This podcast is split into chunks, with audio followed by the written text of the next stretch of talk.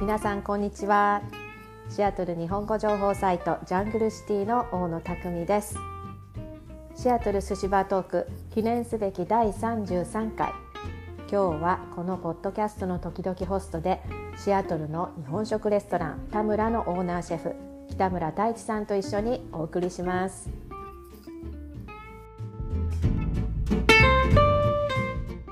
いや太一さん久しぶりというわけでもないけどそうですね、空港でおって。ほんまや。なんか後ろで賑やかな人がおるな思っててんや、チェックインの時。そうよ、松原さんと喋ったからね。ああれ、松原さんやったんあ、ちゃうちゃうちゃう。あ、チェックインの時。そうそチェックインの時はそうそう。えっ、ー、と、だいぶ喋ったもん。う。うちの夫と喋っとったんあ、そう や。そうあ、だタねイヤ。や。賑やかな人おるな思って。うん。ねで私、チェックインに集中してたんや。えなんかやっぱり VIP はいろいろチェックインもいろいろあるんでしょうかね。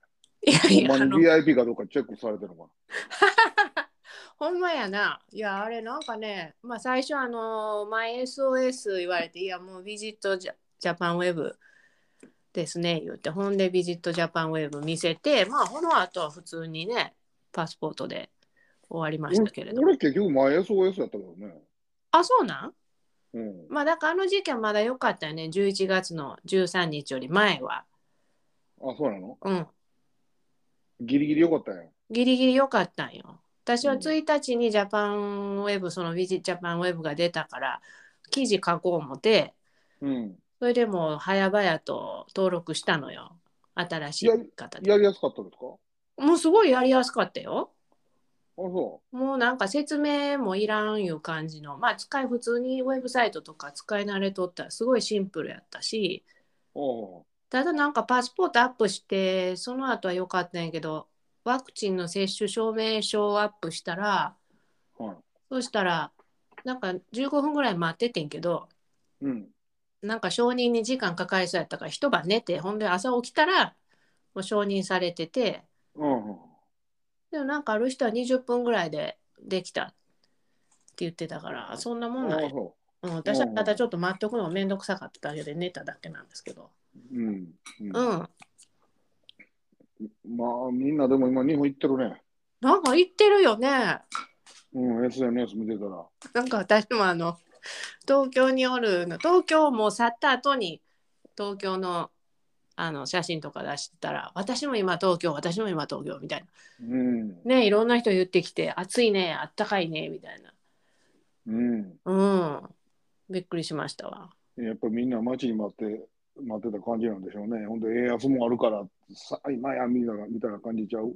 そうそうあの時ねすごい円安やったもんねうん。今ちょっとまたあのあれですけど変わってきてるけど今日いくら今日いくらやったの今日見てへんわ。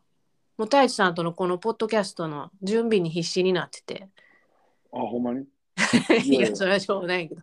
あの、そうそう、あの時、だから100、ほとんど145円ぐらいやったよね。うん、でも、ガガッと、なんか、一時落ちたでしょうん。 137円ぐらいになって、あそうやねあ俺来たぞ、ドルおったかなと思って、ほな140円ぐらいまで繰り返して。うんうんうんうん。うんまあ、あと年末年始に、その、フライトが高いっていうのもあって、うんで、結構感謝祭あたりに行った人が多かったみたいね。やっぱね、うん。こうまあ、学校の休みにも重なるし、そうそうそう私ミドルスクールになったらもう休む無理っていうのでうん、前から先輩ママさんたちに言われてたけどあ、そうんだからエレメンタリーの時はね途中で休んだりして行ってたけどう、あ本人がミドルスクールになったらなんか途中で休んで行きたくないだって帰ってきたらこれだけクイズがあってこれだけテストがあってこれだけホームワークがあることになるからとか言って本人は行きたがらへんのよねあの楽器の途中にね。うん、うん、だからまあ今回は私その訪問団で行ったからあの、うん訪問団の前後に東京でちょっと時間入れてあと神戸で、ね、家族と過ごす時間入れるっていうだけで行ったんやけどだから短かったよ私の滞在は12日間かなうんほとんどあっという間に終わってしまってもったいなかったなと東京どれぐらいいたの東京はでも3泊しかしなかったよ。あ、そんだけなのうん。おうだってあ、でも、もう決まったんが割と急に決まってうん。だからあの参加するっていうのはギリギリまで分からんかってそれは、主に神戸での活動そうそう私は神戸での滞在部分で訪問団の人は東京も行ってあの神戸行ってほんで名古屋行ってっていうのが決まってたね日程が。が。ああ、そ私は神戸の部分だけで東京に彼ら来た時は私はもう神戸の方に先に行ってたね。う。それ何訪問団はシアトルワシントン州なな何なんよう誰が、誰の主催なのど、どこの訪問団なのあのね75人いたんですけどすごいね。そうなんよ。そう大所帯でそしてシアトル市とポート・オブ・シアトルとあそれあ。からステイ・レプレゼンティブスとかあのお偉いさんがいました。ああ。なんや、トミコさん、トスさんとか富子さんいなかったね。あ、トミコさんいなかったね。トミコさんいなかった。でも、州ステイトのセネターもいたね。ん。ああ、そうん。ほんう。で、えーそんな感じだったんや。そうで、姉妹都市関係の人は、まあ、姉妹都市関係の人はいろんな仕事してる人で、うん。ポート・オブ・シアトルでしょ、シティ・オブ・シアトルでは、あのメイヤーのブルース・ハローも行ったし、あ、行ったんや。行きました、ブルースさん。で、ブルースさへん、え神戸3回目ぐらいだよね。2回目か3回目ぐらい。ああ、シティカウンセルの時も行ってるわけ。そうそうそう、カウンティ・プレジデントやったっけの時行ってて、うん。なんか本当にあのーでも楽しんでたよ。あのーあれなんかな。なんていうのなんかこう天気もすごい良くてずっと晴れててうん。で寒くなかったしうん。それでもうすごい企業訪問とかもうレセプションとかすごいビジーってラインナップされてたからああ。もう割と楽しかった。あったよアメリカで、アメリカではありえへん歓歓迎ぶりなのかな。うーんアメリカでも結構シアトルにねその前に神戸の方々がいらっしゃって。ああ訪問団でそこも企業とか、まあ、いろんな方がいらっしゃってそしてもちろん神戸市長もいらっしゃってであ、来たかったそういうね。うんそうなのよでそういう方々もシアトル企業訪問したり市長訪問ポート・オブ・シアトル訪問とかいろいろやってはってうん。でも今回その神戸市主催のレセプションはなんか豪華な感じでへえでもアメリカみたいにこうほらあの立食パーティーで勝手にこうネットワーキングしますっていう形ではなくて感染対策でシットダウンディナーやってうん。それでこうテーブルバーは決まっててもう席も決まっててうん。でも私はラッキーなことに私があのファンの神戸のあのペイストリーシェフの林さんっているんやけどへえ林さんの横やってラッキーと思ってこれはきっとアレンジしてくれたんやなと思いましたね。うんうんうん。うんあの、ハローロビンの。そうそうそうそうイベントやってたね。ハローロビンのね、ロビンさんともめっちゃ神戸散策して楽しかったんですけど、ああ、そうん、もうロビンがね、なんか、やっぱまあ食べ物の人やからう。うん。気が合うんですけど、食いしん坊へー、食いしん坊やから、やっぱりあの、あれ食べたい、これ食べたい、あれは何やとかこううん言ってて、それで、まあロビンと半日ぐらいなんか神戸を一緒に散策して、はんはんほんでなんかあの、あ、ジャングルシティ知ってるわって言ってくれて、へえなんとああ、の人シアトルユニバーシティなんですわ。そそうそしてなんとこのハローロビンする前はあのー ESL の先生やったう。ええ ああ、そうなんや。そうなので一番好きな学生は日本人の学生も大好きだったとか言って言ってはってねあーその時に教えてもらった「一気飲みの歌」をまだ覚えてるとかね 何そうかいい。や本当にねなんかいろんな話してあのすごい楽しかったよあそう、彼女全然知らんな、俺。でハロー・ロビンさんがそのシアトルでまあ人気のクッキー専門店でしょそして、うんその林さんっていうのが神戸であの洋菓子のあフランス菓子のモンプルっていう店をやってて、でもモンプルの林さんとそのロビンさんが一緒にクッキーエクスチェンジっていうイベントをやるっていうことになってたから、ええやんうんそう彼らは一緒に座って私はその要項だからあ私がこう通訳することになってんねんなっていう感じで うんまあ林さんが面白い人であの気さくな人やったしえー、すごい楽しかったですよ。クッキー美味しそうやね。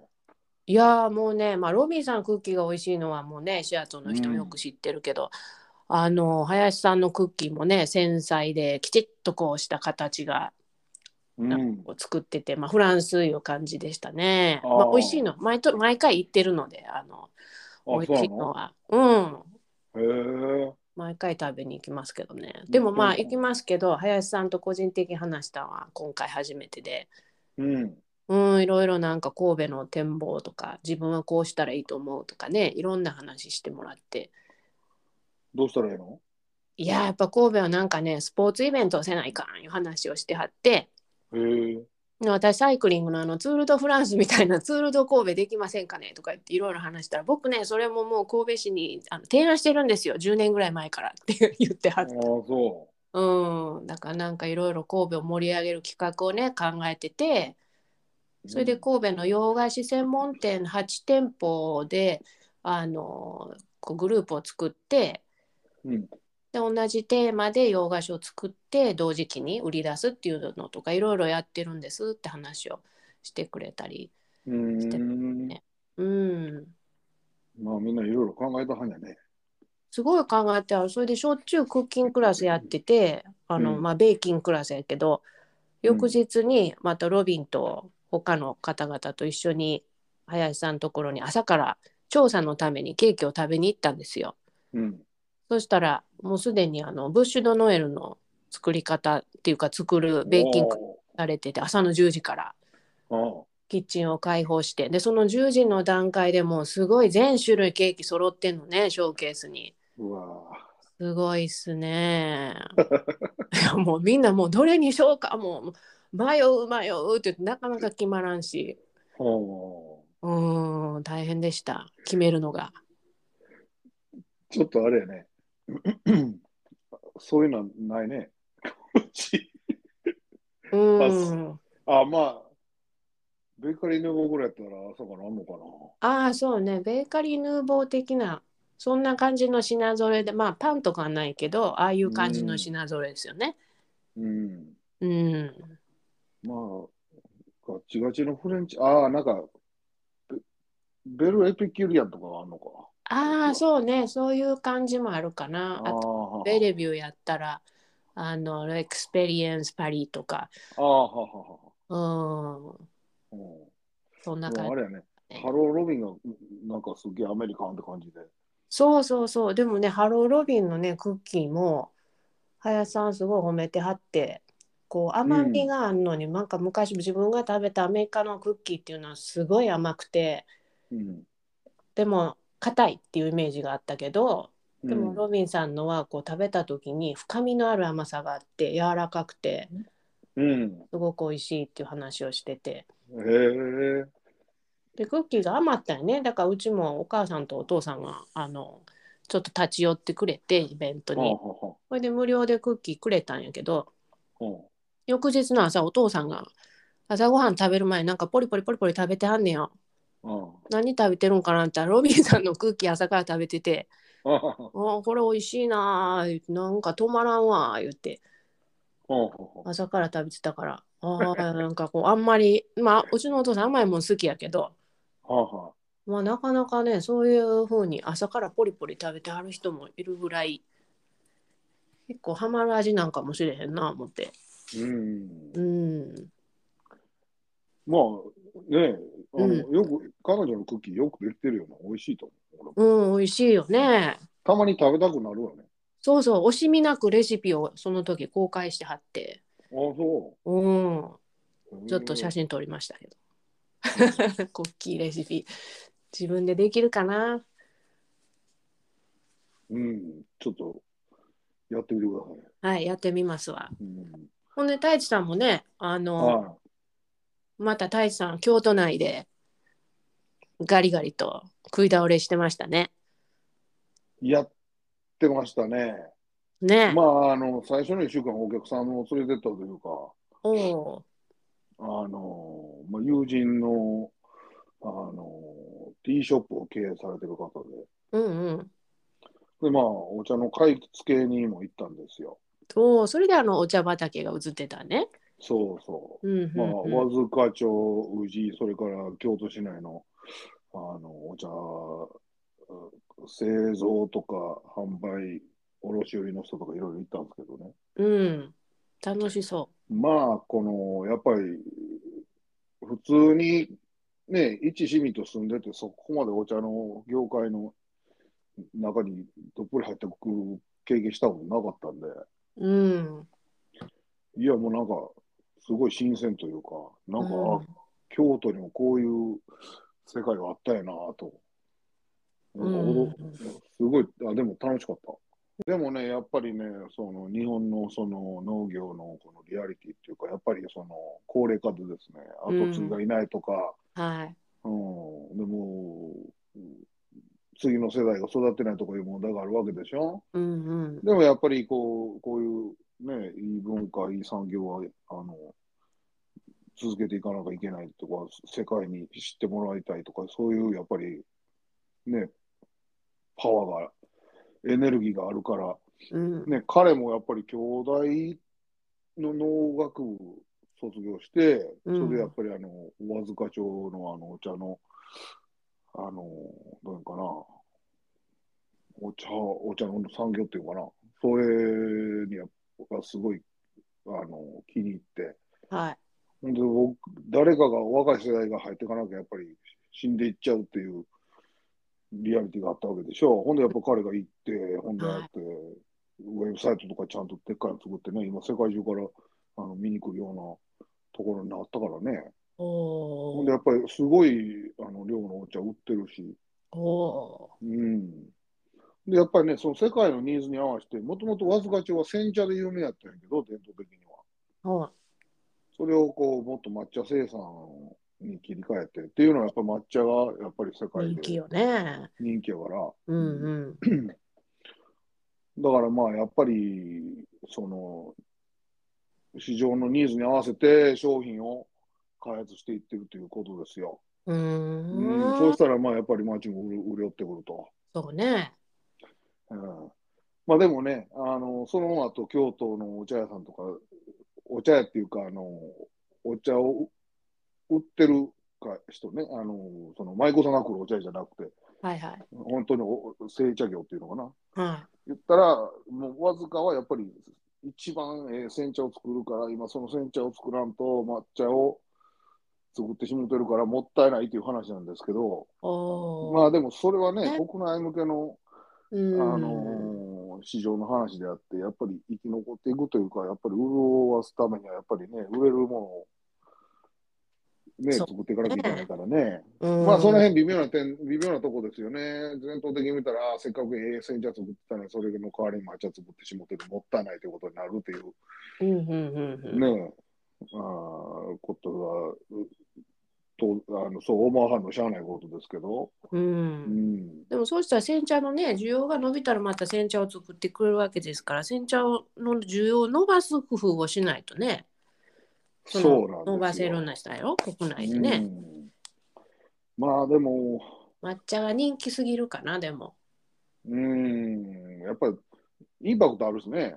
うんだってでやっぱりスイーツに使いやすいし、うんそうそうそうね煎茶ってまあ、日本人みたいに普通に毎日飲む煎茶と、うんまたでもね、超高級煎茶はね、全然飲み方が違うわ。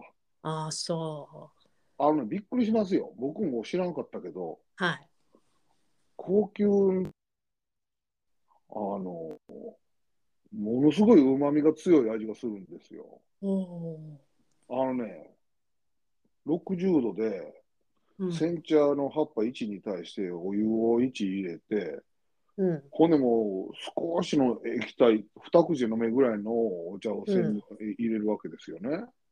とろっとしてる感じ、とろっとしてるから、うんおお、そうなんや。うんうん。ほんで、まあ、なんなんかか、お手前とかそういうのがあって、あら煎茶道みたいなのあるんですよ。おお。大さん、緊飲むですけど張し。て震えてたんじゃん。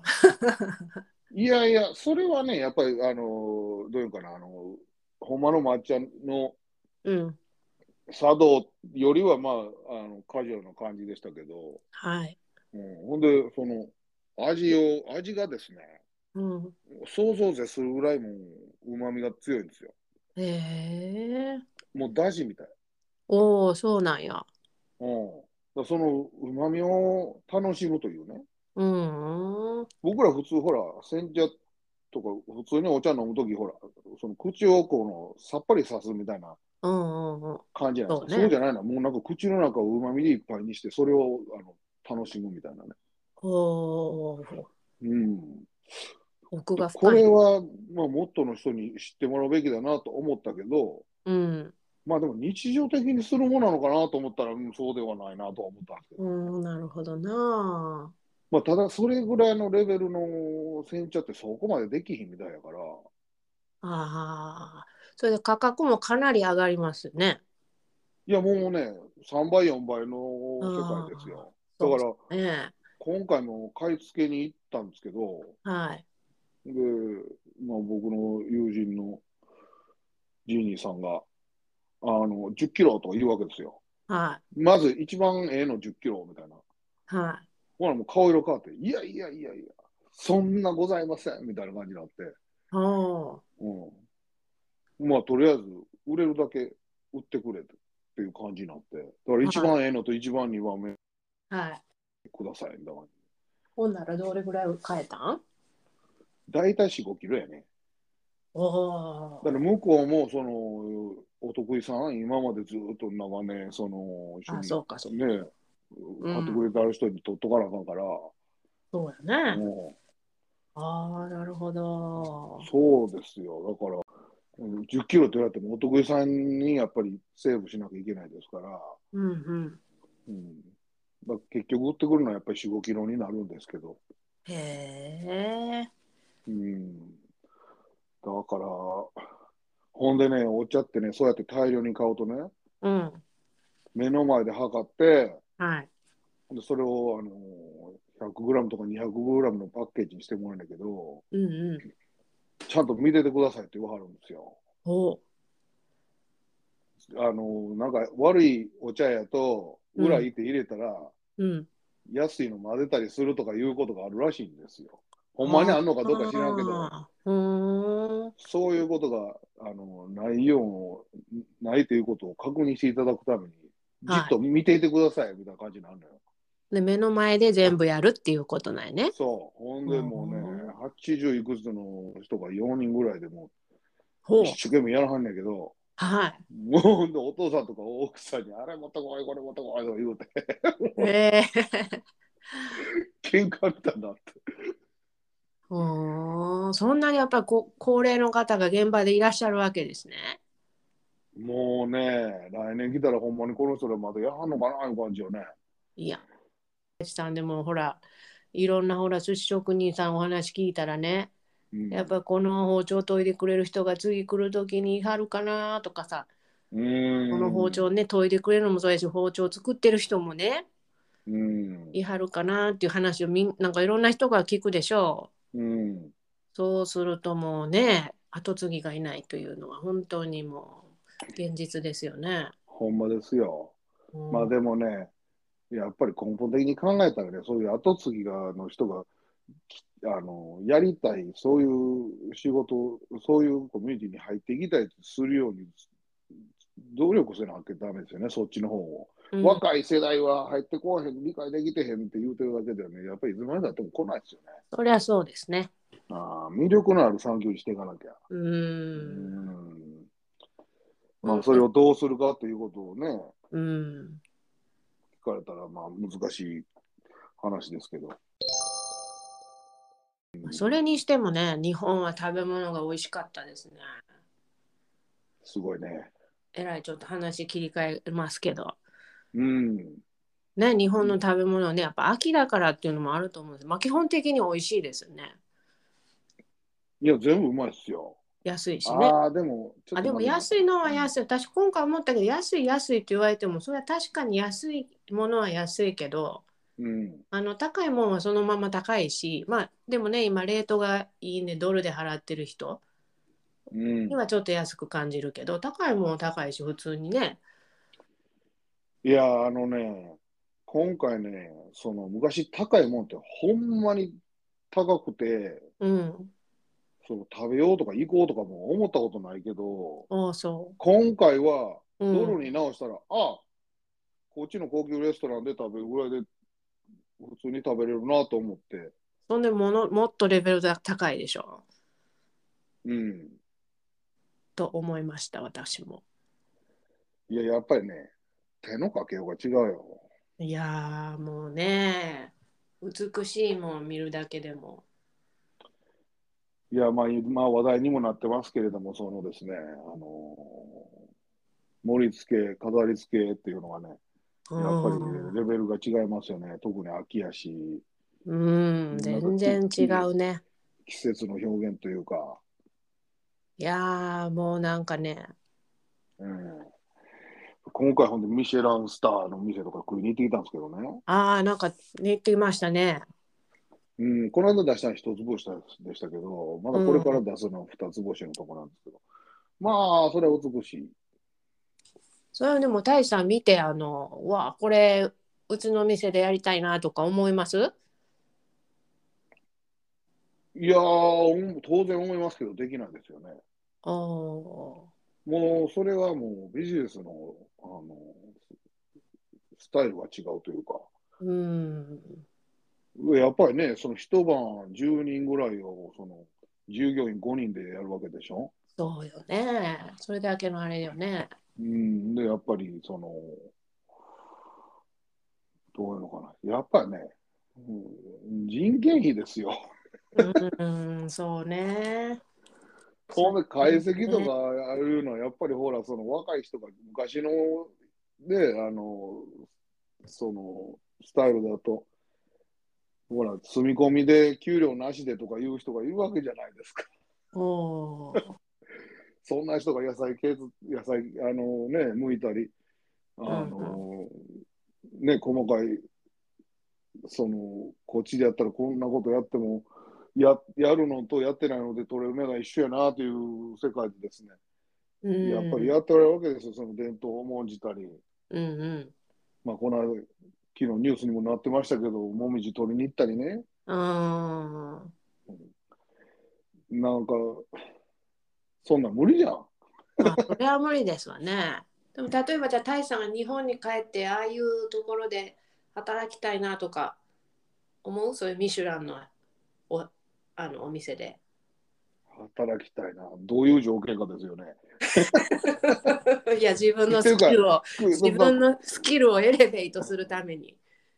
いやーもうこの年で住み込みで一からその いや、それはちょっと無理だけど。なんか野菜の剥き方とかやってこんなんやってもいいい一斉にもならんやとか思うのはねやっぱねまあうまかったらやろうかなと思うけどいやいや、そこからスタートじゃなくて、例えば太一さんがじゃあそこに入って、なんだろうな、一緒に何かをできるとかさ、コラボしてやるとか。いやそれやりたいっすよ、おうーんなんかでなもんか、それやっちゃうと、うあのうん、コツコツ下から叩き上げてきてる人より失礼だなと思うしああ、なるほどね。フェアじゃないじゃないですかうん。やっぱりそういう人の気持ちになったらねうん。バーンってなんかアメリカでなんか、あの、ちょ、ちょっと寿司握ってるやつが来て、いきなり来て偉そうなこと言われたら、そりゃムカつくっしょ。 そうですか。そういう話になりますかね。いや、実際のところそうや思うよ。ああ、そう。うんうだってコツコツコツコツやって日の目見えへんような人いっぱいいるわけでしょ。ん。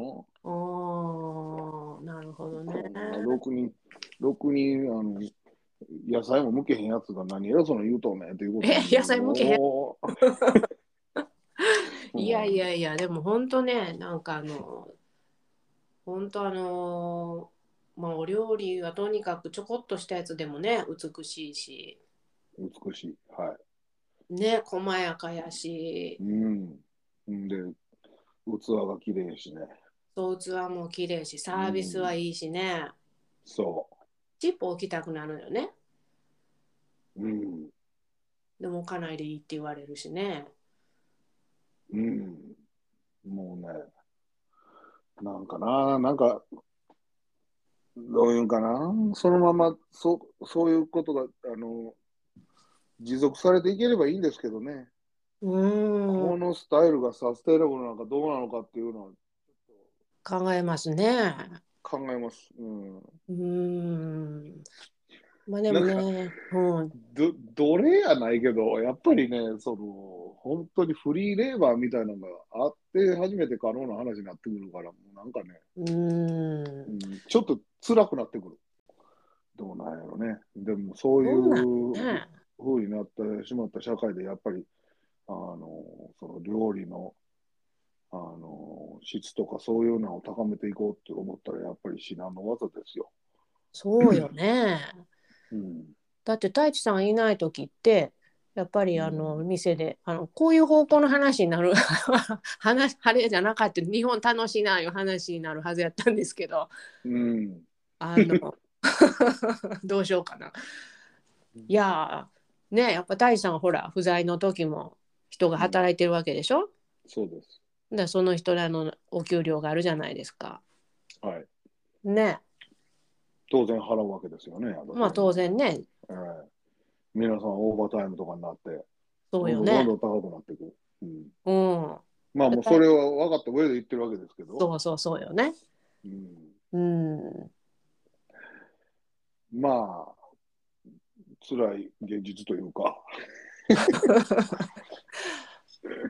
そうよね、なかなか大変よね、やっぱりもうビジネスオーナー、人件費も高いし、福利厚生も高いし、はい、そうでございます。ねうん、え、ねぜ現代料費もどんどん高くなるしね。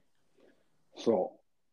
だからそういうところのストレスを解消するためにですね、たまに日本に行って、うん、いいサービス、いい食べ物食べて、うん、えーインスピレーションもいただいてですね、また、はいあのこっち来て頑張ろうということになるわけですけれども。そうですね。うんまあでもね、日本行くとね、やっぱはいりその、さっきおっしゃったように、まあ、ああ、そのインスピレーションがあって、ああ、もううちでもこういうことしたいとか、ああいうことしたいというのは多々あるわけですよ。うん、うん、実際するかどうかっつうと別ですけど、うん、うん、どんなこと今回思いました。どんなことうん。具体的にありますか。具体的にって聞かれたら出てけへんな。うん。あ、じゃあ、それはまあいいとして。はいなんか仕事やりたなんのよ。うん、うん、うん。ハワイ行ったら仕事やりたくなくなるけど、確かにな。うん、日本行ったら、まあ、早う帰ってやないけど、帰ったら、ああ、仕事したいなと思うのよね。なんやろなんでやろなんあかこの素晴らしい日本文化をまたこの僕のあのカウンターでシェアしたいみたいなね、そういう気持ちになるのかな。あ、ああ、なるほどね。うん。やっぱりうんね、寿司バーっていうのはその文化をあの皆さんにシェアしできる場でありますから。うん、う、うんん、やっぱりね、旅行行くとね、日本行くと、ああ、まあ、その、口でとか、喋ってとかいうことがほとんどなんのかなんのかもわからんけど、まあ、多少なんか味付けとか、具体的にこの、ああの、新しい、ないですけど、なんかこの、シェアできるもんが生まれるんでしょうね。うん、やっぱりインスピレーションを得てこうそれをねシェアしたいっていう気持ちがこうどんどんこう湧き起こってくるいう感じですかね。そうですよ。やっぱりいいね、ね匠さんも行っていろいろもう食べてみたら、シェアしたでしょさあそれはシェアしたいしあとねま考ずえるねそうのん訪問団として自分の町に行って、うん。まあ、東京みたいに自分住んだことないけど何回か行ったことあるとこ行ったりするとやっぱりこう訪問者という目かうん。やっぱりジャングルシティを作ってて訪問者という目で見たりしなきゃいけないし。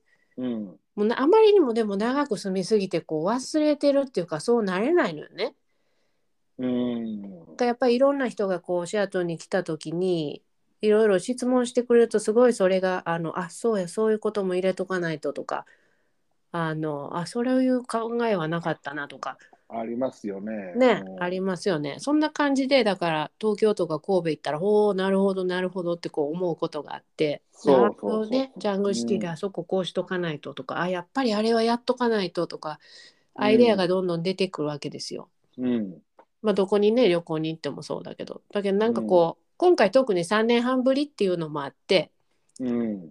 ちょっとなんか懐かしいとこばっかり行っちゃったんですけど、はいはまあ、特に新しい店っていうのは、まあ、うちの両親が連れて行ってくれたとこは行ったけどい。うん。まあそんな感じでねいろんなとこ見てたらあのーああなるほどと思うとこもあったりあとはシェフの世代交代があってその東京で中野の友達が連れて行ってくれたお店が居酒屋やったけどすごい元気なお店でうん。その店の作りからしてちょっと面白かったけどシェフがすごい若くてみんなうん。 20代かなうん。でその友達が言うにはあの普段この店はそうもうちょっと世代がおみお客さんの世代も若いしでシェフもすごい若くて、だから世代交代なんだよねって言っててうん。うんおおってそのねなんか目の当たりにいたしましたって感じでした。うんう。んえ、いいよね。交代されてるってことは。そうそうそうそう面白いしあとまあなんかねいろんなもう友達も日本帰って長かったり短まだ帰ったばっかりだったりうん。いろんな友達に会えてよかったですけどね。うん。考えたらね私長いこと知ってる友達ほとんど東京に帰っちゃってるのよね。 いやーそういう時期に来てんのかな。来てるんですかね。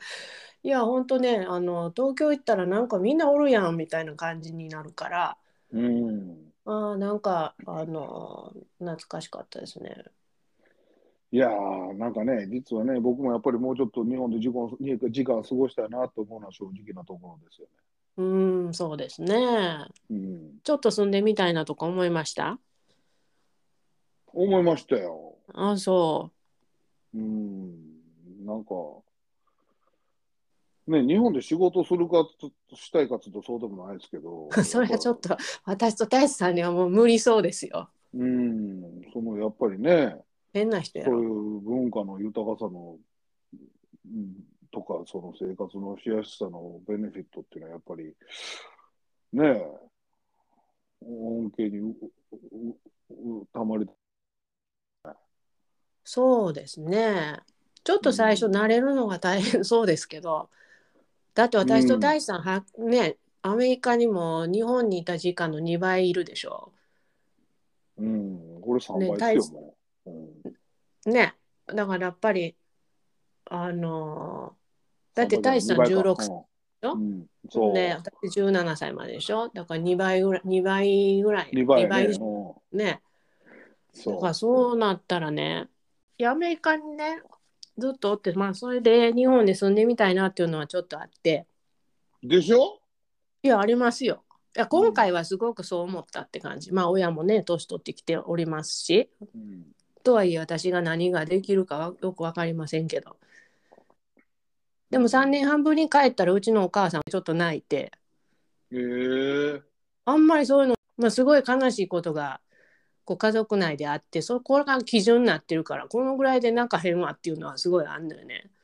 ああ。だからそういうなんかあ私と再会できてお母さんが泣いてるっていうのわりかし新鮮やってへえ。だって私17歳から親と住んでないからうん。そういう離れてるのが前提みたいになっててうん。だけど結局そうやって帰ってお母さんはーんってちょっと泣いてうん。そうするとなんか帰りしの時になんかこう私もあ泣いていいんやなみたいなおあってちょっと泣きましたねああ、そはい。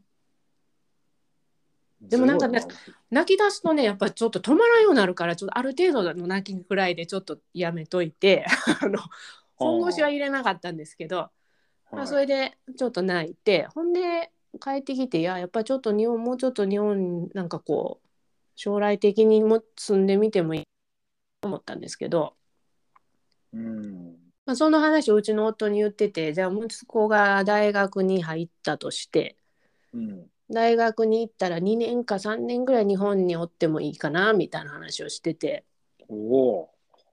そしたら息子が「僕も行く」とか言って「いやあんた大学行ってることになってるから」っていう 話。ああ。うん、でも、2、3年ずっといるわけいやーずっとは無理でしょう。まあ夏無行っ理たやり来たりでしょ、うん、あ行ったり来たりよ。うん。夏はちょっと無理だしうん。あのー夏はねシアトル帰ってきてうん。っていうのがいいな。やっぱりね、そう思いますよね。うん。うん、あとそういうこと冬になってくると、不動産とかいう話になるわけですよ。そうですね。うん、なんか、ゲストにそういう人呼んじゃいますかああ、不動産の方を。 あ、それがいいかもですね。うん。いや、実は俺今回ちょっと不動産見てきてね。あ、そうなのうん。いや、もう、シアトルの感覚で言ったらむちゃくちゃ安いですよ。円あら、安含めたもうじゃあ、あの、ミリオンダラーからスタートっていうんじゃなくて。そんな。びっくり。1000万以下のとことかあるもんね。そう太一さんが見たとこがたまたまそうやったんちゃ うもう今は空き家ですとかさ。いやいや、その、それは広告で見てるけど、ほんまに見に行かへんやん、そんなん。もう、あいやでもこの場所でこの値段っていうのはいっぱいあったよね。あ、そう。それは何また、太一さん、今回、京都以外は行ったんですかいや、行ってない。京都以外で、え京都、その和塚城とか宇治とか行ったけど、あーそれだけ。あ、そのじゃあ不動産見たのも京都なのね。うん、もちろん、やっぱり住むのもね、やっぱり親、母親の近所にいたいってことになって京都しかないし。ああ、そうか、そうか。うん。ほんで、僕は京都市山科区で育ったんですけど、はい。やっぱり、あの、もっと中京区とか下京区とか上京区とかそういう街のど真ん中のうちっていうのはやっぱり、あの、高いから手が出えへんっていうイメージがあったんやけど、うん。今見たら、あ、全然手出るやんっていう感じなのね。ああ、そうなんや。うん。へえ。でもね、向こうの不動産屋さんはね、うん。 うん、やっぱり全然、その、どういうのかな。いや、これはでも、やめてはった方がいいですよ、みたいな。なんかね、あんまりね、顔、 顔気にならないの、向こうの不動産のさんの話聞いてたら。いやそりゃ太一さんには返したくないなあいうのなんかあったんちゃうかっていう。いや、なんかほんまに正直に、そのアメリカとは全然話しちゃいますよ、みたいな感じで、ああ、だそかう。らうちの価値っていうのは下がるばっかりですから、という話から始まるわけですよ。あメンテナンスがちゃんとされてないとかそういう話ですかね。いや、もうメンテナンスっていうのもあるけど、でもうん。そんな値段的に見たらメンテナンスはそこまで高い、アメリカでもかかるわけじゃないですか、メンテナンスっていうのは。うん。うん。日本ってのはそのメンテナンスかけても、うん。やっぱり買った時から比べると、売る時にはもう価値が下がってるわけで、下がってるわけですよ。うん。だから、その売る前に、もうその、ものすごく直さなあかんとか、もう立て直しして売らなあかんとか、なんかそういうことになるわけよね。うん。うんだからもう、ほんでもうね、ややこしい物件があって、京都市はこの条例があるからどうのこうのとか、ものすごいやっぱりね、ちょっと一筋縄でいかないんですよね。ああ、そうんこのうちはその町屋として指定されてるから、こういうことはできないですし、う。ああ。ただそういうことに指定されてるから価値はあるとかね、なんかものすごいいろんなこと考えなあかんから。京都は京都だけのなんかいろいろありそうなんですね。まあ、あれ京都独特なんかな、なんかやっぱりうん。この辺はとかいうのはあるし、ああ、なるほど。 と他のところはないのかな、でもやっぱり、あのすっと、あこれええなと、ポンってこうって、それで儲かるっていうわけじゃないですからね。儲かること考えてるんか。うんなるほどねまあでもね、やっぱ不動産、やっぱ投資ってことを考えんじゃう、やっぱこっちだと。そうよね。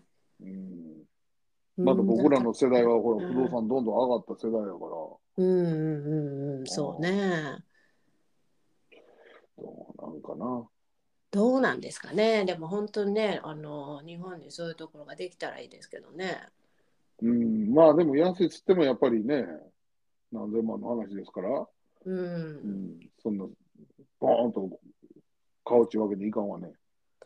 でもなんかそう私も住むなら神戸かなと思うんですけどね神戸ええやん。うん、あやのっぱりなんか育ったとこ帰ってこんちゃうの、そうなんかなでもあのさびれた感じがうん、特にさサーモンみたいなもん、サーモ海でいっぱい遊んでン。そうそうそああそう でもなんかあのーどうなんやろねまあ住んでみないとわからないけど今神戸はねやっぱり人口減少がいろいろあってう。あ、神戸もそうなのそうそうそう神戸もそうなんですよあやっぱ子育て世代がなんか他のねその子育て世代に手厚いとこあろ明石明石か。どうぞ明石ねあの 引っ越していってるって今回も聞きました前も聞いたけどあ、そうなんや。 60周年でも言ってたけど65周年でも言ってるねその件に関して神戸市長とお話とかなさったんですかその子育てに関してはなかったですね。あ、そうん、でもねなんかこうまあ子供たちどうなんですかね。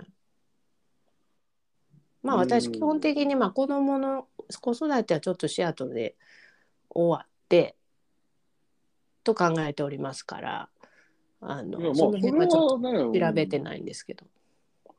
うん。子供を日本で、日本の教育を受けさせてっていうことを考えてないですけどね。うんうん。全くもう自分のことだけ考えた上で日本にちょっと住みたいっていうだけで。そうそうそうそうそれはちょっとやってみたいけど、でもうちはほら夫がその英語しかできないしうん。そのうやね辺がなんかうわ全部なんか私がやらないかなと思うとうん。とっても面倒って思うでしょ面倒やね。う。うん、この間もねなんか買ってきたものがあって日本からうんでこれは何やって言って夫が見てたんで日本語しか書いてないから分からへん これ本当日本ではすっごいよくありそうとか思って うん。まあそれを考えてるとそういう私のあのシアトルから日本に帰った友達が多いところうん。にいたら彼も助かるやろうなとは思いましたけどね。何、東京あ東京まあでもね東京に打ってもあの、まあ、そういう友達とねしょっちゅう会うわけではないだろうから、うん。まあ、考えると彼が何回も行ったことある神戸の方がこじんまりしてて分かりやすいしいいかなと思うんですけどね。うん。うん、まあもともとねその大元目的がねそのうちの親の近くにおった方がいいかなっていうのはうん。ちょっとあって、ねえ。うん、やっぱり早くうち出た分ね、やっぱりちょっと親孝行もできてないっていうのは。そうねでも大地さんはそのじゃあちっちゃい時からずっと同じエリアなわけですもう 住んでるうち一緒やし、もう近所の人でも あそうなんんやうん、だから近所のおばちゃんとかいんねんなそもそも隣のおばちゃん、だからね、昔のその町内のあれなわけですよ。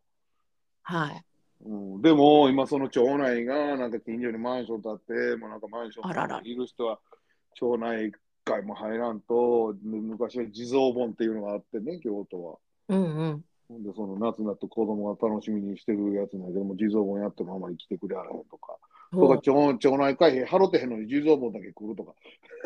ああーなるほどうんじゃあやっぱり入り口であの町内会費払ってますかチェック そうするしせかななあいかんようになってくるのかな、そうでなとね、一応ね、そこの費用からね、出してるからね。うんそりゃそうやねうんでもそういうのが分からん人もおるしねうん、例えば町内会費の徴収が来いやーでても町内会費にはこれが含まれておりますって地蔵盆参加費とかさ なんかそういろいろ書いてあったらあこれ払わな、うんこれに行かれへんねんなとかそういうふうに分からへんやんなって私は思うんですけどそう神戸でちょっと、っと分かりませんので、うん。まあ、だから、昔からいる人間にしたら、それは、そんなことも分からへんのかっていうことなんやろうね。あーでも私神戸行ったらほんとそんなことばっかりかもうん、いや、だから、俺らもそういうとこ行ったら、それ、う多分うざく感じるんですよ。うんそうね住んでみたらね、うまあいいとこ取りしようというねあれん、でそうなんよ。あーだから、ねえだから、その実家帰ると、やっぱり昔の、やっぱりコミュニティとに入ってる方やから、そうやって新しく来た人たちのそういう態度とかに、なんかやっぱり、うん、いい思いはしないわね。うん。でも自分がまた日本帰って、 どっか住んで町内、町内会入れ言われても、うん、俺1年のうち2ヶ月もいいひんし、みたいな感じがあるかもわからんわね。ああ、そうね。子供は連れてけえへんし、地蔵もなんか行かへんし、確かにな。帰らば回ってきてもそうだ、ね、多分み、なんか、ああ、なるほど。そういう回覧板とかもあんねんな。あるんちゃうあるっやたんと。思うけど。うん昔はあったけどね。うちの町内でうん。 E メールしてるとは思えへんな。でもうちなんかもう何回も引っ越ししてるから、うん、私が住んでた家じゃないし、私そこ住んだこともないし、ああ、そうなんや。そうなのよ。だからよくちょっとわかんないけど、今マンションやし、もう今ああの、そうん、家ももう全部売っちゃったし、う。あそう。うばあちゃんがあのね入ってたところの近くに引っ越してねはあはあはあだから全然私は知らん知らんエリアでうん。だからやっぱりあのあれよねその辺がよくわからないまあでも今回そのね神戸のその訪問団に行ったら神戸出身私だけでだからおうあ貴重なの貴存在やん。重な存在というかあの神戸市内行きたい方一緒に回りましたけどね匠はここにちっちゃい時来たのかとかねうん。いろいろ聞かれたりあと私がこんなにこう食べ物屋があってラーメンものすごい食べたいんやけどラーメン食べ食べてもいいとか言って言ったらみんな行こう行こうってなってうん。でラーメン食べてうん。これは食べたよね、みんな。うんねだって日本ってあの何この目につくところに食べ物がありすぎでしょあるよ。うん。ねえであとデパ地下に行って何これデパ地下みたいになって、うん、デパ地下連れてかなあかん。ねえもうみんな写真撮ってうん。あのビデオ撮ってやってましたあの日本のその家庭食、家庭内の食文化が凝縮してますからね。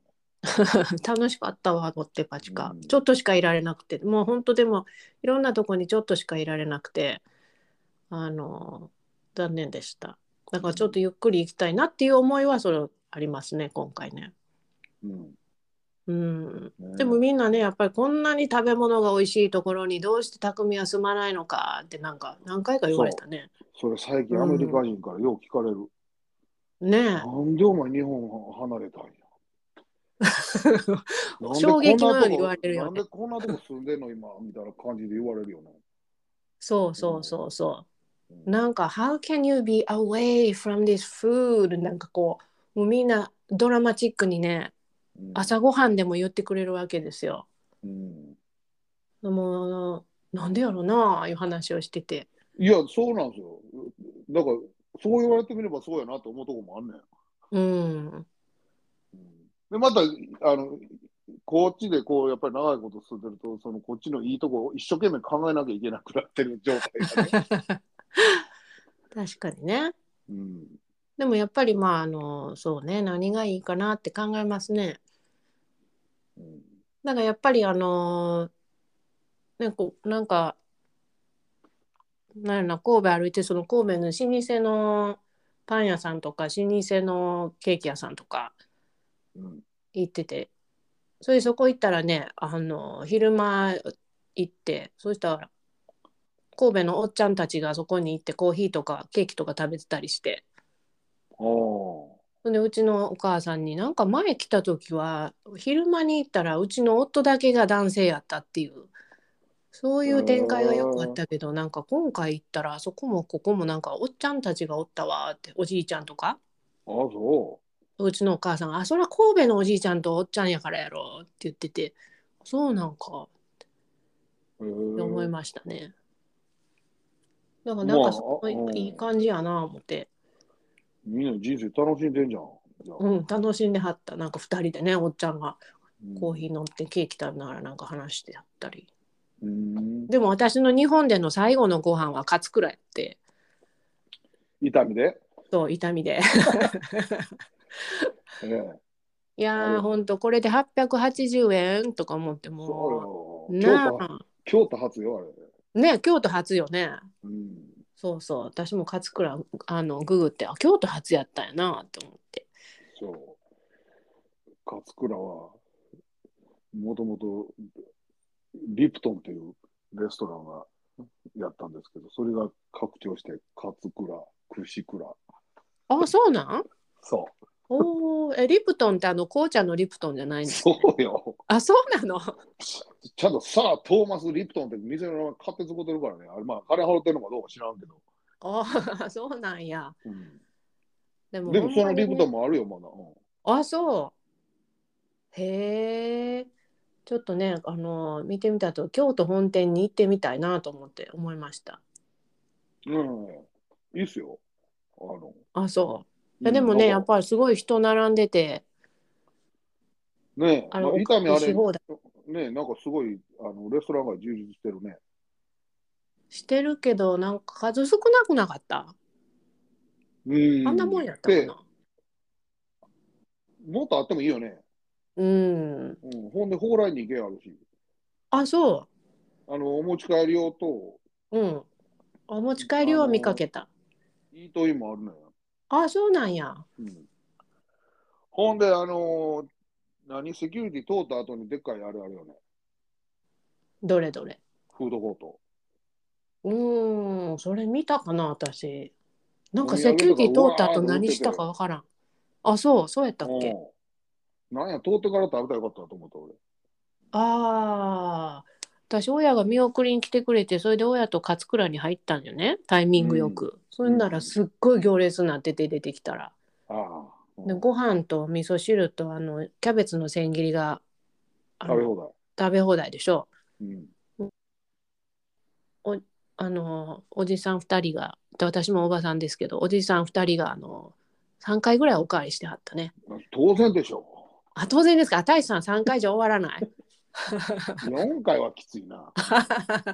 でも今回あのニューオータニの最強の朝食行った時太一さんのこと考えたねこれ太一さんやったらありがとうございます。考えていただいて。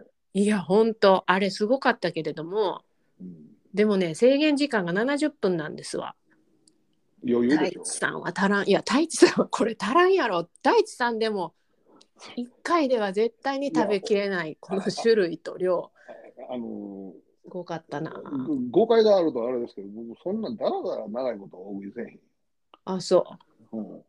パパと大食いするから。いやでも本当ねあの考えたねいやこれ太一さんも喜びそうやなと思って 喜ぶでしょ。喜ぶかわかりやすいやね。いや本当ねとりあえず、いろいろ種類あって量が超える、あの、条件やったら俺が喜ぶ。いや本当私ももう思いましたよあと息子もねいやここ来たら喜ぶやろなと思ってああやっぱ今回ね私初めてあの息子と離れて多分2回目か3回目ぐらいかなでもこんな十何日以上離れたことがなかったから、うんはい。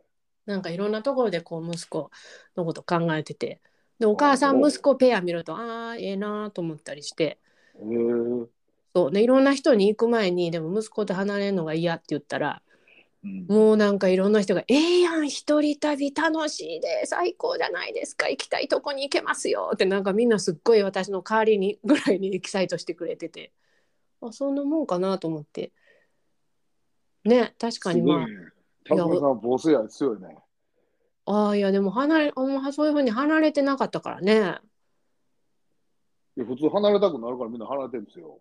ああああそういやまあ離れた離れたでもう楽しむしかないからすごい楽しみましたけほらど、そこで楽しむしかないとか言うてるのがすごい、あの、匠さん、ユニークというか、あ珍そうしいよ。うんあそと思うけど、俺は。ういやそれはそれですごい楽しくって友達となんかイタリア料理行ったよね東京のほんでイタリア人がやってて誕生日とアニバーサリーに来る人が多いみたいででなんか誕生日私だけじゃなくてその日に10人ぐらい誕生日がいてそんでもうずっと一晩中あっちこっちでハッピーバースデーなの。あまあそういうのとかねあ。そんな遅くまでこう遊んでるっていうのはなかなかないからうんいや大人やったらこういうことできんねんなーってお大人だけだったらねこういうことできるんやなーって思ってちょっと新鮮やったねうん。まあまあ、これから子供の方から離れていきますから、多分。いやー、寂しいなああ。えね、まあ、じゃあ、エンジョイしてなんかしょうがないですね。ー。そう、だからあとね、はあと何年ぐらいかな、7年ぐらいかな、ちょっとエンジョイさせていただきますけれども。うん、もっと早いかもわからんよ。いやー、そうよね。でもうちの甥いっ子10見てると、うん、俺、俺16歳で出たからね、うち。そうよね。いうんや、私も17歳やったしね。ほら。うん。うん、だから、いうんや、でも、うちの息子はそういうのなさそうって、 なんか勝手に思って。勝手に思ってんねんけど。 ねえ、でも、なんかこう、そなんか、まあ、タイさんはね、今回ご家族で行ってらっしゃったけども。えまあ、それはそれでよかったですよね、娘ちゃんも、あの、おばあちゃんに会えて。え。ああ、そうそう。それはすごい喜んでたよ。もう、ねえもうあまあ、甘やかすしね、もいいやん、もう甘やかすのおばあちゃんの特権やで。う、何食べたい、何欲しい、そんなばっかりやもん。もうほんで、あのおか、おばあちゃんが全部出すからっていう感じでしょ。そうそねえ、懐かしいわ、うんそういうおばあちゃん。う。うん、やったらもうな、何欲しいのとかってあ、練りそう。練り消しとか練り消し懐かしい ね。練り消しってあれでしょこなう練りねえしなんかこう消せるやつよね。どこ行っても練り消し買うてたよえー、今練り消し流行ってんのな。うちの娘はね、あそう。知らんけど、 学校で流行ってるんやろか。わざもう日本行く前から何、日本って何本買うの練り消しって言うてた。えー、練り消しなんか学校で流行ってるんじゃん。知らん。どううちやら。もうちもでも昔はベイブレードやったよ。何それベイブレード知らんでしょ男の子の親じゃないからな。ベイブレード私も息子から初めて教えてもらったんですけどあの駒回しみたいなやつって言ったらむっちゃ怒られるのよね「そんなんちゃう!」って言われるけどまあ今はもう卒業しちゃったけどあのなんていうのロンチャーっていうやつを使ってこうなんていうかまあ言うたら駒回しですよ ほんまに。でもアニメもあるし。ベイブレードでベーゴマあベーゴマではないなあのプラスチックみたいなのでできててうん豪華な見た目のデザインでなんかすごい真剣にやってはる大人の人の YouTube とかもあるしうん。アニメももちろんあるしへえで私がちゃちゃ入れると「もうママ黙って」言われんねんけどでもこれなんかすごい竜とかバーンとか出てるけど回してんのはこの子らやろっていうなんかこう言ったら。でもねこれはね2つのねベイブレードが戦ってるんだよとか言ってへーって感じまあ大地さん今度ググってみてください日本で日本で売ってるのうん、日本でも売ってるしもちろんアメリカでも売ってるけどあの、うん息子によるとその日本の方が性能が良くて強いと。う、うん何回対戦させられたかも。でもねそういうのももうでもあれないねそのあ嫌やなじゃなくてこうなんかこれもな2年ぐらいしか続かへんかもと思うとなんかこう楽しくできるやん。うんね、やっぱり案の定その前回日本行った時が8歳ぐらいやったから8歳ぐらいでもう卒業しちゃったもんねうんだからもうねそういうなんか流行りがすごいショートリブドな感じやからなんか流行ってる時に一緒に乗ってあげようと思ってうんうんだから買ったものってそれ前回それやったけどうちのお母さんが「今回もベイブレードやろうか」って言うからもう全然ベイブレード遊んでないしもうブーム去ったみたい。うんっていうので結局最初にこうたんが今ずっとやってるあの茶道の茶道用の抹茶 大地さんに買ってきてもらえばよかったお ーそれをまず1回目買いましたねあそうう。んセレモニーよ。セレモニー用っていうかまあ練習用やからそんな高いもんじゃない抹茶を買ってうんお家で私に立ててくれる時うん。に使うやつっていうのを買い、えーうんそう。そっちの方は練り消しよりちょっとレベルが上ね。いやでもあの子はねやね和菓子が好きやからもう和菓子と食べるって言うたら何でも好きみたいねえーだって京都って本当になんかもう和菓子も種類もいっぱいあるしまあ神戸もあるけどあのほら京都はやっぱり和菓子を作ってる人のさお店があって去年前も行った時あのうん目の前で作ってくれるやつうーん。に行ったけどそれがすごい楽しかったとか言って。まあ、京都もね、本当になんか奥が深いからこう一生いてもなんか全部見られへんもんね。見られへんね。ねえ。入っていけへんもん。うん。今回もあのお茶屋の奥のお茶室に通してくれたんですけど、はい。僕、そのお茶屋さんの前、毎日通ってたのね。おお。でそのお茶屋さんがある存在も知らなかったし、あら。見てんねやけど、なんかあるのも知らなかった。うんうん。で今回初めてそうやって友達のお茶の買い付けで行ったから、初めてそこでお茶買って、この裏通してくれはって、お茶立ててくれはって、うん。 んで、なんか、ね、そのまた奥にお茶室があって、みたいな、うえーと思って、なるほど。あ、これが京都や思ったね。ああや。っぱり奥にあって、うんうん。ある程度お金使って、そのなんか、リレーションシップみたいなのができたら、親子こうやって通してくれんだなと思って。で、実際そういうふうになったら、それは分かち合いたいのよね、そういう人たちは。そうな。なるほどね。すごい、ほんとその店。なんか1700何年かあいあからやってるお店なんですけど。おお。江戸時代あ。の大将は何代目ですかって言ったら、顔色変わってね、うん。いや、4代目なんですって言うんで、へえ。おかしいなぁと思って、うん。もうなんか、いや、秘密なんですけどみたいな感じで言われて、はい。幕末にいろいろあって、おお。うんあの、そのオーナーじゃない番頭がオーナーになって、私はそれの4代目なんですみたいな話になって、おお。そんなもう幕末の話、秘密にせんでもええやん思ったんやけど。なるほど ね。そうすごいな。うんまだなんかそれリアルにあるみたいで、なんか何百年も経ってんのに4代目でおかしいんやんけっていうこああ。とは常に引きずってるらしくて。へ え。そういうのはでも京都ではいっぱいあるんだろうか。あるんちゃうおお。今回実際にそういう人に会った初めてやけど、ああ、そうなんやと思って。へえ。それではあの日本でたくさん美味しいものを食べた私たちですがあのこの冬のシアトルの美味しいもの、まあ、旬のものについてちょっと大地さんに最後紹介していただきたいなと思います。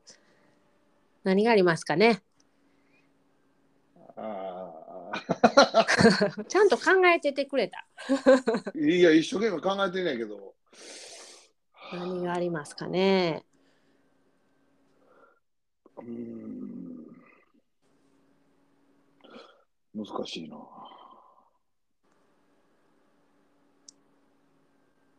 ちょっと考えすぎ。 うーん。でも今すっごい寒いからねやっぱりちょっとあのそうなんよ。ねえこの寒波何ですかねこれはっていうぐらいですよねああ、まあ、冬やから特に美味しい。またサーモンになっちゃうんですけど、はいこれ冬に取れたアラスカのサーモンってほんま一番うまいのよね。おおそうなんやそれなんか種類はありますかキングサーモンですよ。おおーキングサーモンなんやサウスイーストアラスカとかから来るんですけど、はもうやっぱ油の乗りが全然違うね。いへえむちゃくちゃ美味しいよ。アラスカ産キングサーモンねうん。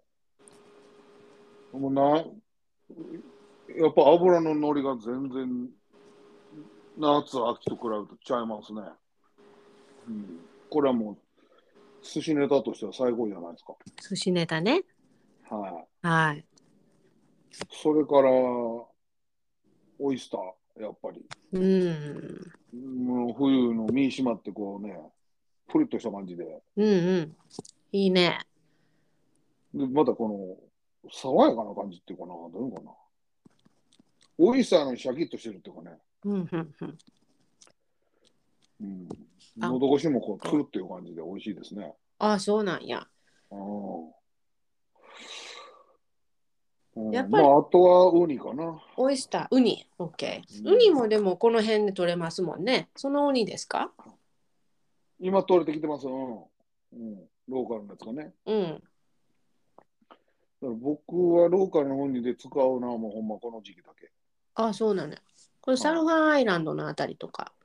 やっぱサンワランド有名ですね。うんうん。うまあただやっぱ天候に左右されやすいんで、ーん。この天気やとどうなんですかね。まあ漁師も寒いから行きたがらへんのかな。うあん、海が荒れるっていうのもあるし、寒すぎてもういい行かへんし、 なんか、ー漁師さん大変。うん難しい。うん、ああと、今年アラスカで唯一解禁してるですね、米大クラブっていうのが、ー何々クラブ米大クラブっていうのがいるんですけどね。おこれーは日本の松葉ガニに近いんですけど、あそうなの食べてみたい。えーまあ、僕のインスタグラムに昨日出したんですけど、ああそうなんですね。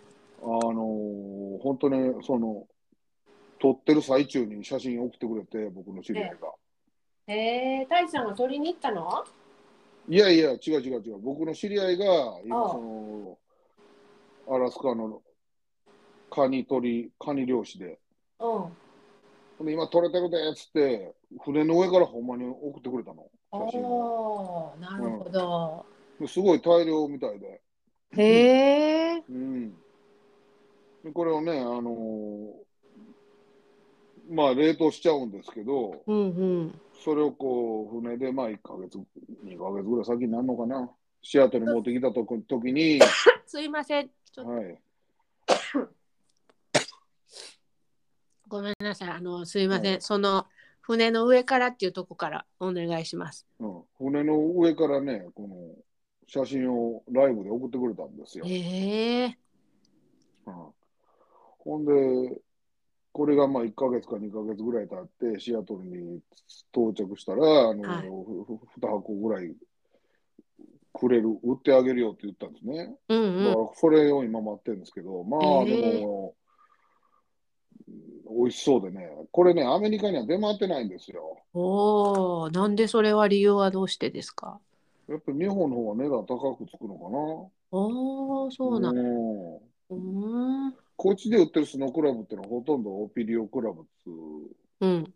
スノークラブで、ベアダイっていうのはもう市場がないんですね。だかおお、なるほど。ら、あのほんで、やっぱり全然美味しいしね、日本の松葉ガニの味するし。うわー、食べたい。うん、もう松葉ガニといえば、あの、き兵庫県の城崎温泉ですね。そうですね。松葉ガニコース。もう楽しみやったな、冬に行った時は。今回、ほんで、あの、その、ま、メスの松葉ガニの、昔、セコガニって言ったけど、今、香箱、香箱っていうね。あ、香箱ね。うんはい。美味しかったね。僕、なんか、やっぱり、あの、その、ミシュランのうん。お店2か、2個行ったんですけど、2, 二軒とも出てきたな。あ、そ香箱う。がうん。私、香箱は金沢で食べたんですけど、美味しかったな。あの、金沢の市場にも売ってましたね。あれ、昔安かったんやけどね。あ、そう。あの、1匹100円、200円の世界ですよ。あらららら。今はなんかこういうとこ、あえて高級料理店で出出されるようになったけど。うん、高級料理店で食べましたわ。うん。そういもうう、でも美味しいよね。うん、すごい甘みがあってね。あの、うち子が。うまいわああ、うんあの、カニ好きなんですけど、まあ、あれも本当に印象が、まあ、もう一回食べたいな、いう感じやね。うんうんまあだからそれはそれが出せるのはうちだけかなあえて漁師から直あ接そうなんか売って回るようおにじゃお、ないと手に入らないね本当になるほどね。じゃあそこら辺のあのダンジェネスクラブと比べてどうなんでしょああもう全然味違うよねあ。うもうその身の歯ごたえといいうはい。味といいもおううまみ甘みのレベルが全然違いますよねまあダンジネスは僕は甘みが強いと思うんですけど、うんうんうん、その、このベアダイ、松葉貝ってね、やっぱり旨味とう甘んみのバランスというか、あいいと、あの独特の、なんつうのかな、歯ごたえ。うん閉まってますもんねうん、あじゃあこれは太一さんとこうまいですに入ったらちょっとご一報くださいってやつですよ はい。うん。まあ、あの、SMNC にお出ししますし、あもう SNS ね私ね見落とすことがすごい多いですねああ、フォローしすぎでいっぱい。あれい、やもう終わった後にあいうのがねうん。ようありますはい。じゃあ、たくみさんに個人的に連絡させていただきぜひぜひぜひはお願いいたしますよます。はい。うん、どうですか、まあ、そのんじゃなあところですねじゃうあんサーモンオイスターカニかなはい。そしてウニはい。まあ以上盛りだくさんじゃないですかシアトルもそうですね。はい、い。うん。たくさんありますよ。はい。 と、と、たいちゃんの今のあの、ちょっと声、はい、たくさんありますよ。で、その、あの、全然盛り上がってないんですけ ど、ちょっと日本から帰ってきたから、なんか、こっちの食材で盛り上がるのがちょっと厳しいかな。ちょっとそう、正直に言い過ぎ。 ちょっいや、と、もうね、はい、美味しいものたくさんございますので、はい、ぜひシアトルぜひ、皆さん、冬の幸を楽しんでくださ はい、シアトル PR 担当でした、いう感じい。はでいす。、はい。そうですか。じゃあまあね、ちょっと冬の楽しみも食べ物と、あと私はスキーがいよいよ始あまある。、もそれが楽しみです。う、ねえ、ほん、なんほ何もう何到来してるんですか、スキーシーズンは。スキーシーズンがね、そう、うちがいつもいうところが明日オープン、あ、今日オープン、今日はちょっと行けませんけど、あたあ、そう、なガンガン降ってんじゃん、今。今日そうなんよね、今日オープンなんですけどね、うん。まあでももうあれですよ、今年は雪には困らなさそうな天気がね、続きそうですよね。みたいね。うんう、ん。まあ大雪になりすぎてね、あの山に行けないっていう、去年1週間ぐらいそういう時があって、それはちょっと行け、へんかったら困るね。そうでしょ、なんか大雪ですって言われてもね。うん。悪天候で行けませんってなったらねあれなんで、まあちょっとその辺ね本当ねでも人間って本当にわがままですよね雪は欲しいけどやっぱりアクセスはちゃんとしとってほしいっていうねあまああ本当ねスキーなんて美味しいところ取りのキリがありますね。本当もう贅沢な話ですようんまあ、ゆき、あの、運転に気をつけてスキーに行ってくだはいありがとうございます、さい。はい。大地さんもあの、は食べ過ぎにご注 意くださいい。はい。はい、うんそれではあのありがとうございました。ありがとうございました。はいーいまた次回。はい、また次回どうもどうはも。いさよならさよなら。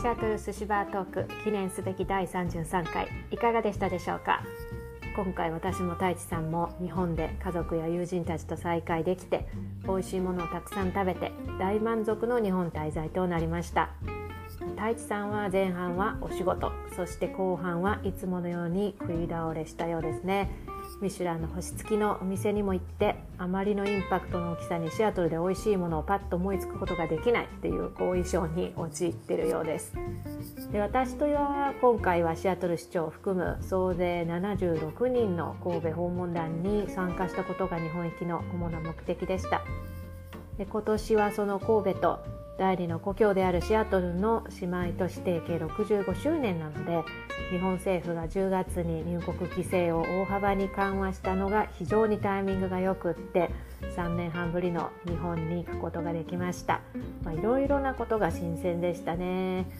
でもまあ息子の誕生日に間に合うようにシアトルに戻らないといけなかったので2週間弱しか滞在できませんでしたもっといたいなあという気持ちになったんですけれども、まあ、来年は息子の夏休みが始まったらすぐに日本に行って1ヶ月ぐらい滞在したいと思っていますそれでは今回はこの辺でシアトル日本語情報サイトジャングルシティの大野匠でした